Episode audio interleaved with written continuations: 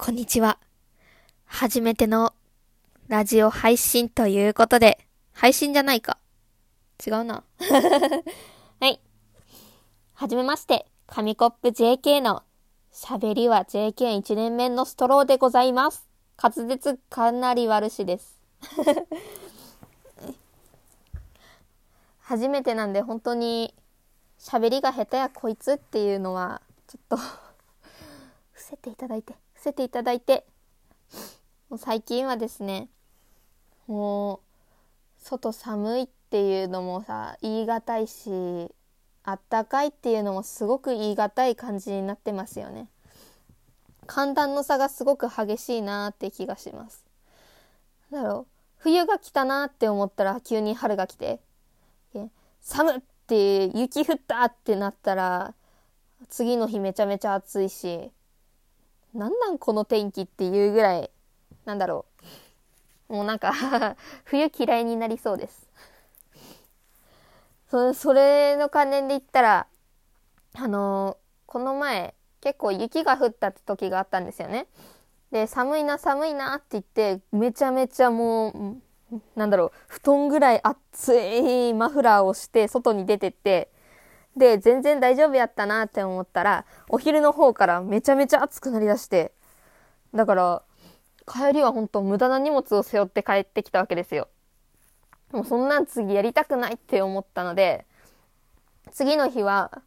むしろもう手袋も外して、マフラーも外して、そんな部屋も寒くないし大丈夫でしょって言って、外に出たんです。そしたら、風がビュンビュン降ってきて、本当に、なんやねんっていう、春の嵐来たんちゃうんかってぐらい、ビンビン降ってきて、いやそのその時間結構ギリギリで、いつも友達と、あの、待ち合わせをして、約束をして外に出てる、いや、一緒に学校に行ってるので、やっぱその、家に帰って手袋とかをする時間もなかったんですよ。いつもちょっと遅刻する最低なやつで。最低野郎だったので、その、外にもうそのまま我慢して出ていつも30分ぐらい自転車で行くので風がすっごいビュンって来て寒くて。もうその日は手かじかんで動かなかったです。みんな全然普通そうなのに自分だけ手かじかんで動けなくなってるっていう。ちなみに今日もテストがあって学年末交差っていういうなんか大事なテストっぽいんですけど、ようわかんない まあテストがあったんで、テストをしてきたんですけど、その、あれ今日も結構寒くて、まあマフラーいらんでしょう、手袋いらんでしょうって侮って言ってたら、まあ同じ目にあったわけですよ。で、めちゃめちゃ寒くて、テストの日なのに手をかじかませてしまって、最初テストの時本当に動かなかったです。もう、諦めようかと思いました。まあ、そんなわけのストローなんですけど、そういえば、そういえば、この話の入り方すごく下手だよね。こんな話があるんだけどさ、自己紹介をしたいのになんでここまで話すのかっていうのはちょっと気になってるかもしれないけど、まあ、こういうやつなんですよ。あちなみに、どうしようかな。自己紹介っぽいけどお話ししたいっていうのもあるから、何の、コンプレックスのお話をしようと思います。あの、顔見えないのにコンプレックスの話するっていうやつね。まあ、こういう性格してるんで。あの私結構コンプレックスとかは感じがちな人なんですけど、そのコンプレックスっていうのが、顔がすごく薄い顔してるんですよ。まあ、簡単に言えばそうなんです。こう、鏡をこう見てみると、あの、目は一重で、相ぶちとかをして二重にしようと頑張ってるんで、すごく目が、まぶたがお、あのだらーんって伸びてかな。すごい目の形が悪くなってきていて、で、鼻もすごく低くて、あの、濃い顔の人って、鼻筋がすごい通ってて、ピーンってなってるじゃないですか あの、目と目の横のところがボコって、ま、ちゃんと、ちゃんと出て、鼻筋がスッて通ってるような。こう、外に光を当てた時にあおでこのところまで全部光が入ってるみたいなハイライトを入れなくてもハイライトができてる状態っていう人が結構周りに多くてですね鼻が低いのもすっごくコンプレックスなんですよ。でなんか悲しい話になるけど顔がでかいっていうのもあって。あまり普段表情筋っていうのを使わない感じで話しちゃってるのでめちゃくちゃもうもうねなんて言ったらいいのかな。下膨れというかあのおかめさんってみたいな膨れ方をしてるんですよ。最近だいぶそれでも出廷してきたんですけど本当におかめさん顔みたいなになっててもうね、コンプレックスすぎて、マスクに助けられてる うん。マスクある意味都合がいい存在かもしれないです。あの、暑苦しくてもうやだ、早く外したいっていうのが本音ではあるんですけど、けど外したら、ぶすいもんなみたいなおかめだもんなマスクの下おかめのやつとかやばいじゃんかみたいな。マスクしててもかなりもう一重なので、それこそ、インパクトのない、なんか一般的な顔みたいな顔してるんですけど、で、その外したら外したらなかなか薄いので。いや、せめて自慢できる、自慢はしないけど、言えること、自分の顔の中で唯一満足いってることといえば、あのー、左の方にエクボがあるんですよ。エクボ。マジでそれだけは嬉しいです。